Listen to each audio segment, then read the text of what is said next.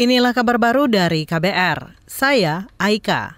Wakil Presiden Ma'ruf Amin mengatakan bonus demografi menjadi tantangan sekaligus peluang bagi Indonesia. Wapres menyebut sejumlah negara berhasil memanfaatkan bonus demografi sehingga produk domestik bruto PDB per kapitanya meningkat hingga tiga kali lipat. Bagi Indonesia, tentu ini menjadi peluang emas.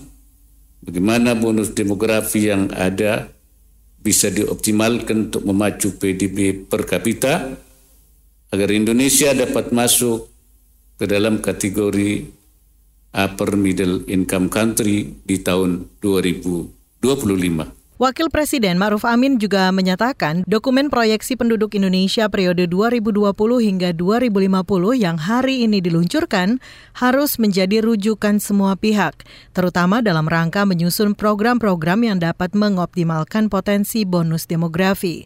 Saudara, pada 2045 Indonesia akan mendapatkan bonus demografi, yaitu jumlah penduduk Indonesia 70 persennya dalam usia produktif. Kita beralih saudara, sosok polisi teladan di Indonesia adalah bekas Kapolri kelima yaitu Hugeng Iman Santoso. Hugeng terkenal sebagai polisi yang paling berani dan jujur. Tapi menurut Guru Besar Universitas Bayangkara, Hermawan Sulistyo, personil polisi saat ini dan masa depan tidak cukup bila hanya sekadar jujur. Kalau kita bicara tentang nilai-nilai Hugeng, misalnya jujur, ya polisi masa depan tidak cukup hanya jujur. Kenapa?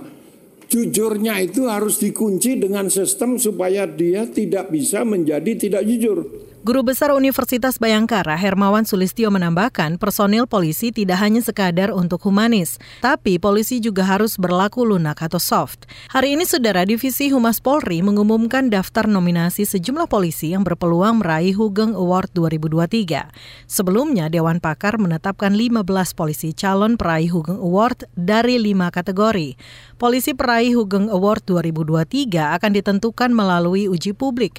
Salah satu nominator di kategori polisi pelindung perempuan dan anak adalah Kasat Reskrim Polres Minahasa Selatan, Ibtu Lesti Lihawa. Beralih ke berita olahraga, Indonesia dan Thailand lolos ke perempat final Sudirman Cup 2023 setelah memenangkan pertandingan kedua hari ini. Kedua tim kini tinggal memperebutkan posisi juara grup B. Kepastian itu didapat setelah Indonesia mengalahkan Jerman 4-1. Indonesia sukses meraih empat kemenangan lewat ganda campuran Rino Rivaldi, Pita Haningtyas Mentari, Jonathan Christie, dan Gregoria Mariska Tunjung. Ganda putri Apriani Rahayu, Siti Fadia Silva Ramadanti juga sukses menyumbang angka. Sementara ganda putra Leo Roli Karnando Daniel Martin kalah di pertandingan keempat. Hasil itu membuat Indonesia dipastikan lolos ke perempat final Sudirman Cup 2023 bersama Thailand dari grup B. Thailand lolos setelah unggul atas Kanada. Selanjutnya Indonesia dan Thailand tinggal bersaing memperebutkan status juara grup B Piala Sudirman 2023. Kedua tim akan bertanding di Suzhou Olympic Sports Center China pada Kamis besok. Demikian kabar baru dari KBR. Saya Aika.